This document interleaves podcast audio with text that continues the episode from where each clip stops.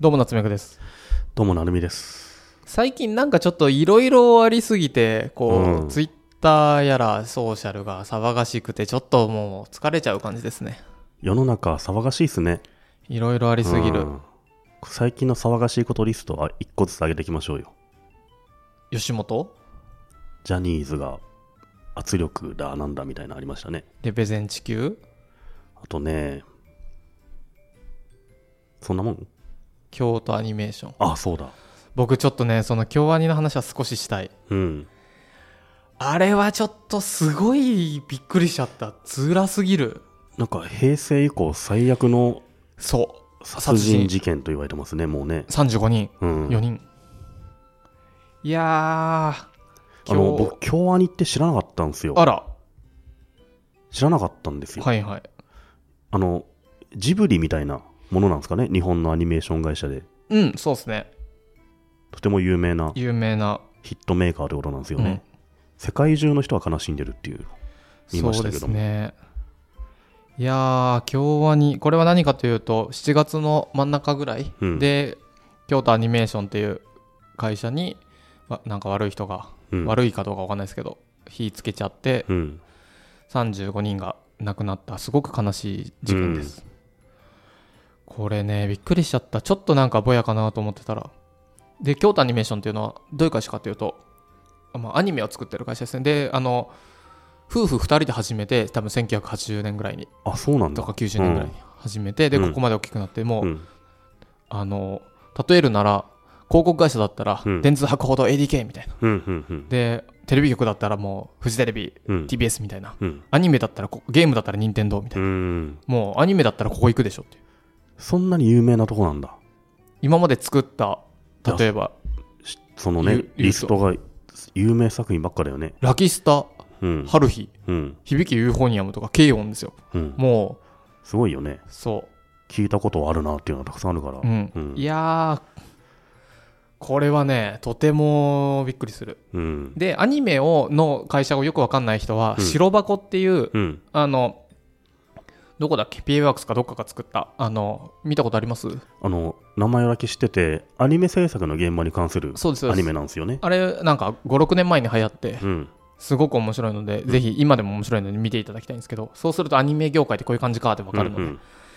いやー、その京都アニメーションがね、燃えちゃいました。京都アニメーションすごいいい会社だって言われてますよねそうですね、うん、なんかアニメ業界ってすごい労働が厳しいみたいな中で京アニはいい会社っていうのを見ましたけどね何度か初めてだったか、日本初かどうか忘れたんですけど、なんかすごい初期に、うんあの今まで全部業務委託だったうんうんああのアニメーターたちをうんご定給で払い始めたんですよね、うんうん京都アニメーションが。それは画期的だったとう、ん、うんあと、クリエイティブにすごくすごく力入れてて、うん例えばどこかで見たのが水の描写うんあれって、えっと、アニメって一枚一枚書くんですよねああそうですねでちょっとずれていくわけですそようねそうれパラパラ漫画を書くんですよ、うんうん、で水の描写で今まで78枚だったのをうん京アニが30枚とか書いて、うんそうするとぬるるんって動くんですよ、はいはいはいめっちゃクオリティこだわるんだ、でもそれって5倍書く量増えてるんですけどね、そうですよね、うん、そうそれだけ力入れてた京コ都アスニ、トめっちゃかかるじゃないですかうん、けどそうじゃないいい作品を作るために、うんでしかもみんな固定費あるわけでしょ、うん、ね利益は出るんですかねね、うんでももうあのいいものを作るから、まあヒットしてるからそうそう、うんだと思いますよああいうのっていいの作ればまた次も任せてくれるんで、うんビッグタイトルなんかその京アニってのは有名なクリエイターがいたりするんですか何人かいいいましたねうーんうん、うんす有名だとそうですねいろいろいますけど